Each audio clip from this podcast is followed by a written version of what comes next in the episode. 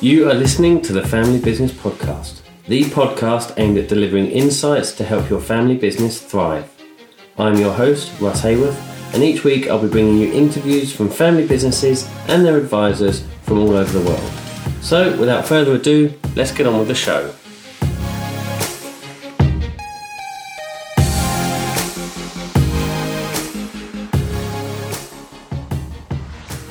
Well, hello and welcome to the Family Business Podcast. I'm really pleased to be joined today by Maria Villax from PwC. I'll let Maria introduce herself properly in a minute, but I heard her speak at an event that I went to and thought this would be an ideal topic for um, the Family Business Podcast. So, what we're going to be talking about today is the role of the responsible family member. Now, that m- might sound a little bit um, vague, but what we mean by that is when you're growing up in a with a family business around you, you can often feel like you're obliged to work within the business, or you may feel that it's you want nothing to do with it. Um, but there's often not uh, an understanding of a happy medium, and Maria has achieved that happy medium. So um, I thought it'd be really good to get her on to talk about that. So, firstly, hello and welcome, Maria. Hi, Ross. Thank you so much for having me. No worries. Um, so yeah, I think if we if we get sort of straight into your story, uh, and if you can explain your background, how you got here today. I don't mean on Absolutely. the tube, but you know um, how you came to be working where you are, and, and we can go from there. So, I'm Portuguese. I uh, was a lawyer for five years. And then I had this idea that I wanted to change industries and go into fashion. So, came to England to study my MBA, then was a year in fashion, but wasn't too happy about it. And for the second time in my life, I was thinking, okay, what do I do now? and it just it just dawned on me having 30 years of experience of belonging to a family business i just thought well let me leverage on what i know about that. And it went really really well. So i've been at pwc for a year. Um, i do family business consulting.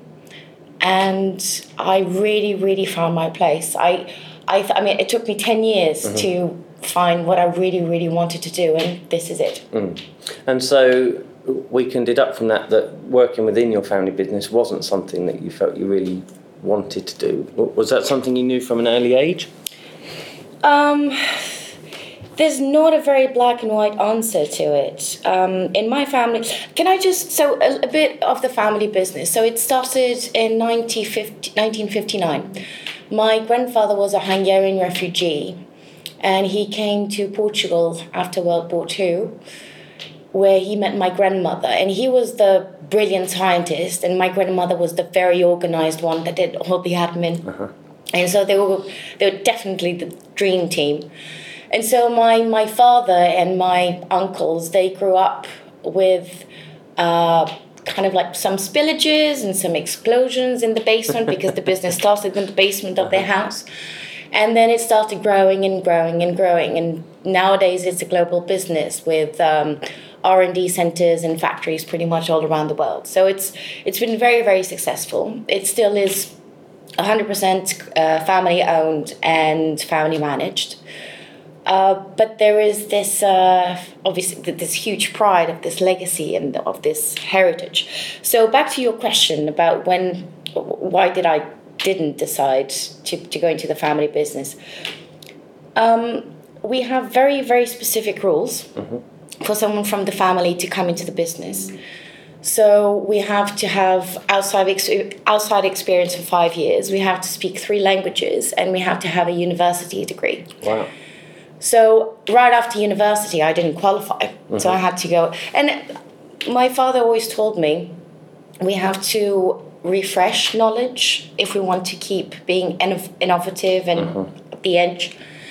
And so, having studied law, well, there I went. I went to be a lawyer.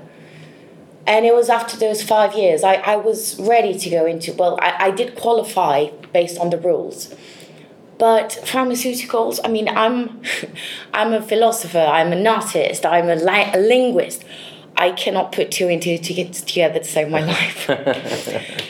so I kind of figured out very early on that while the business is very, very big and very diverse, its core is not really something that I was ever good at mm-hmm. or interested in. And while I do have an immense pride and you know a huge love for this enterprise, it started to dawn on me that okay, my skills are these. So what can I do with those skills uh-huh. that will help the family or the business and in a way that I can I can be best at. Uh-huh. And so I started thinking that I would be eventually a lawyer. I, well, I could help the business by being a lawyer. But when I started not really enjoying my work as a lawyer, I, you know, started to develop this uh, desire fulfillment in other areas. I kept on going and going and going up until the point where I finally figured out that I can help my family uh, being cohesive and laying out the foundations of a business that will last through generations instead of becoming very technically competent as a lawyer or as a chemist. That will never happen. Yeah. Okay. So you, you're involved in the family business. I am involved in the family governance. Okay.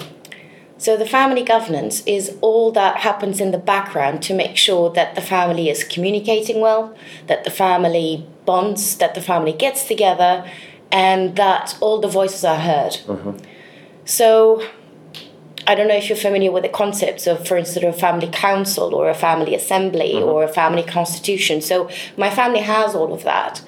And recently, there has been this initiative of uh, starting to involve the third generation, which is me and my uh, cousins and siblings, into the business through workshops, through discussing uh, business cases, stories of other family businesses, and to start raising that awareness of you don't you really don't necessarily need have to go into the business in order to make yourself useful to uh-huh. it.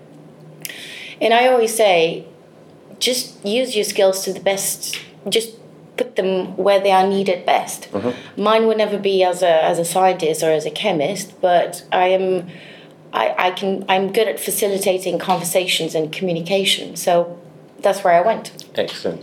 And that decision, so obviously you had the sort of qualifying criteria and you went away to university, you did the law degree, you got that kind of five years um, experience. Was there a conversation point or, or a point in time where you, you had to say to the family, I'm not going to be doing this, but I'd like to do this? And if so, how much of a challenge was that? Um, so my, in my family, n- no one has ever told us you have to go into the business or you you can't go into the business. It was never. It was very much focused on first do whatever you want to do, become very very good at what you do, so good that we cannot ignore you. And well, I, I do have to say that when I decided to quit law to go into fashion, my father was quite alarmed. but um, I was very lucky in a way that I, I could really transmit that I needed to go after this. And I do believe that if you're doing something that you enjoy, you can become very good at it. Yes. And I knew that law was not for me, so I needed to carry on searching and going through things. And, you know, even when law didn't work out, because sadly all the cliches are true when people are not very nice in the industry. Um, yeah, I was very, very happy to find out. You know, it took me 10 years to, to find that out. So I was incredibly happy to finally find my place. And it's such a good place that now my family is very happy for me as well, and my father is no longer concerned. Yes. So th- that's almost as a result of the um, criteria that, that needs to be met, ha- has set you up and, and allowed you to go and explore what will make you happy. Rather than not having any barriers to entry to go into the family business, it, it would be tempting for, for some to just think, well, I, I may as well. There- There's, there's no point in, in looking elsewhere because I can just go into the family business. Whereas having those rules in place meant you had to go and explore, which has led you to this to, to where you are now. So it's a positive thing in, in both senses, isn't it? I was it's it's incredible. Um, I always say it was a very long journey, and I I did thought that it was very oh, it was nearly impossible to find a job that you actually love. I was always so jealous of those people. For instance my sister. My sister she always knew since she was a little girl where she was going with whom or what time she was coming back and Uh-huh. how she was going there. And i never really knew.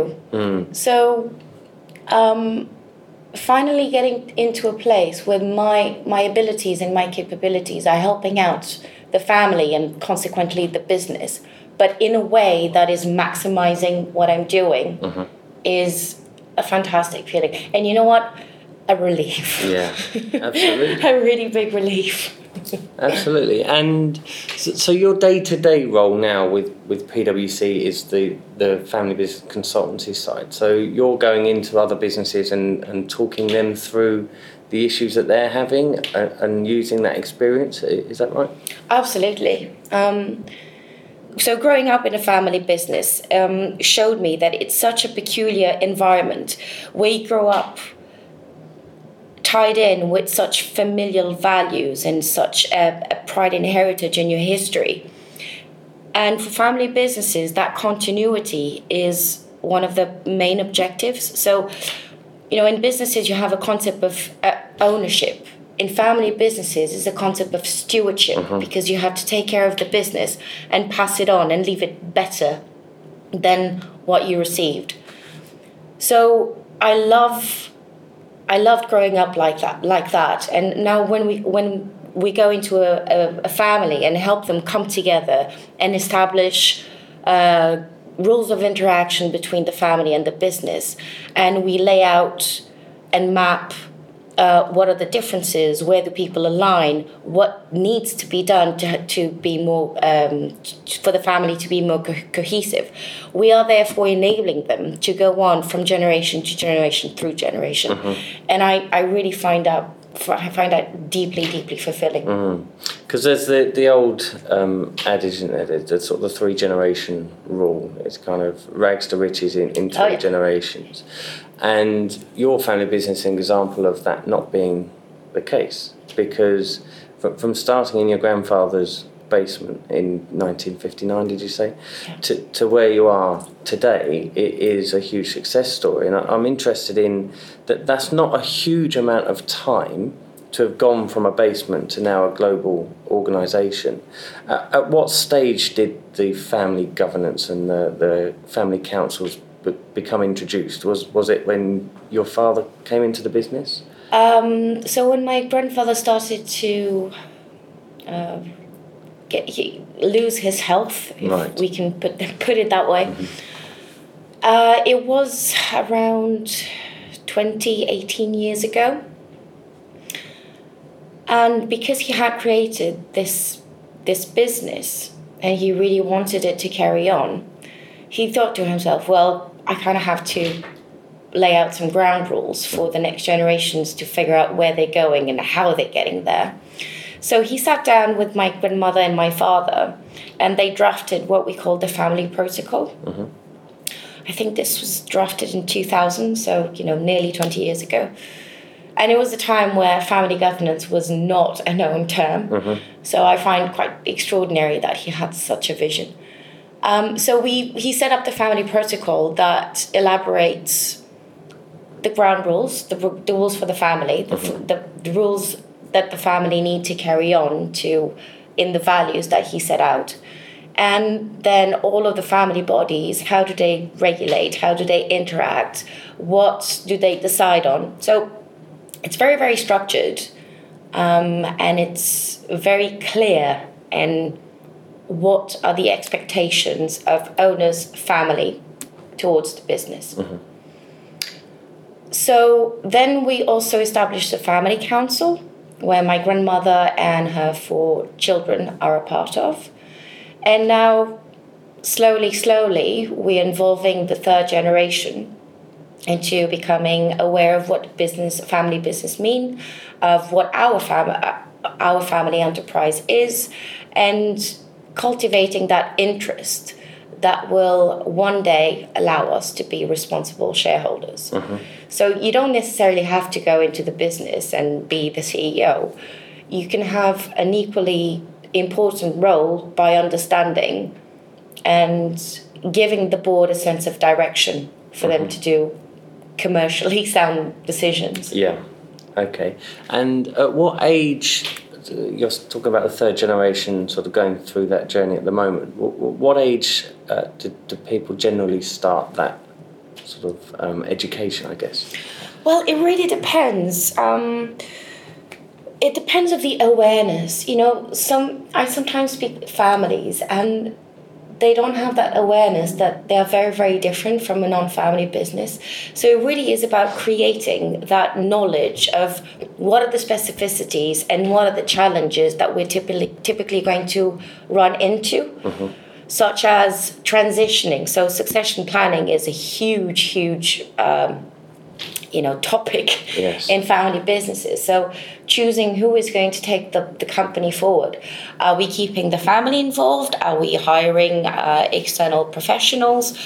Uh, are we doing a mixed team? So becoming aware of those uh, peculiarities of family business can happen at pretty much every at all times. But i do think that when you're around 15 16 17 17 is the ideal time to start making the next generation aware of what is coming in the future And those ground rules, um, uh, uh, I've heard um, success stories from, from both sides where there are ground rules where you have to go off and get outside experience and, and perhaps qualifications. And then there's other stories we hear of um, businesses who don't insist on that and the next generation come through and, and flourish as well. It, do, do you think it's dependent on size of business or is it down to individual personalities within that business as to, to whether those ground rules add value? Um, that's actually a really good question because you're absolutely right. Uh, there are uh, success stories on both sides. Family businesses are, are you know, it's they're so different from each other, Mm. and they're such a reflection of, reflection of the family that I don't think it, will it, it will depend on size or it will depend on innovation. So it, there are businesses that 100% depend depend on innovation and constantly reinvent reinvent themselves. So I do think that in that particular case, it is very very important to have, as I said, a constant. Uh, renovation of knowledge and fresh input and fresh perspectives. When you have businesses where, I mean, we, we both know that innovation is crucial in every business, Yeah. but some industries are more driven by innovation than others. So I do think that in businesses where innovation is not such a crucial, crucial, fundamental element, then maybe it's where you have those success stories mm-hmm. of uh, the next generation coming in straight into the business. And, you know, to each their own. Mm. And it, sometimes it works like this, and sometimes it works like that. So I get if we take the example of say a, a family bakery, for example, who have got knowledge in in the um, owner's um, head that can be passed down to the generation. I, I might be doing bakeries a disservice. I don't think there's a huge amount of innovation ha- happening in that. Where might be new techniques, there might be new sort of equipment, but but in the chemical and pharmaceutical world. It's very fast paced in terms of, of the innovation. And so- we have to, to keep really on the edge of Yeah. anything. But actually, it's funny funny that you mentioned bakeries. I actually do know a bakery, Ah, okay. a family business, very very successful. And yes, all of the children went straight into the business. But the funny thing is, they all had huge aspirations in modernizing the business. okay. So, you know, you, you, you really can find that balance in between a next generation that goes straight in after university, but they are so aware of what is going on in, in the world and they have this freshness of young people and want to bring new ideas and new ways of doing things. So it really it can really work work out as well. Yeah, absolutely. And uh, I guess the um, w- one of the keys to, to the success of what you're doing is the ability to balance your day job, shall we call it, with, with PwC, and the um, family business, the role you play within that, is there or has there ever been a conflict there, and how do you manage the, your time to make sure that you're doing both well? Um, there has if no conflict whatsoever. If if anything, they completely tie in and feed off of each other. Mm-hmm. Um, so I sometimes have to go back home, and uh, there's the company day in September, and I'm going. I'm actually going to um, several meetings next week as well.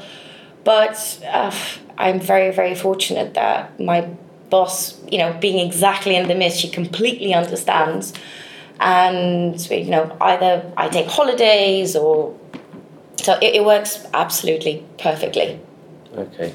Um, and just in terms of people who are listening to this who might be thinking, I'm in a similar position, I'm not sure whether my passion is the family business, but I don't really know what my passion is. Uh, have you got any tips for them that, that they might be able to follow a, a similar route and, and find their passion and what makes them happy?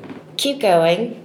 Keep trying to find what you're extraordinary at it because then the family or the business will will not be able to ignore you mm-hmm.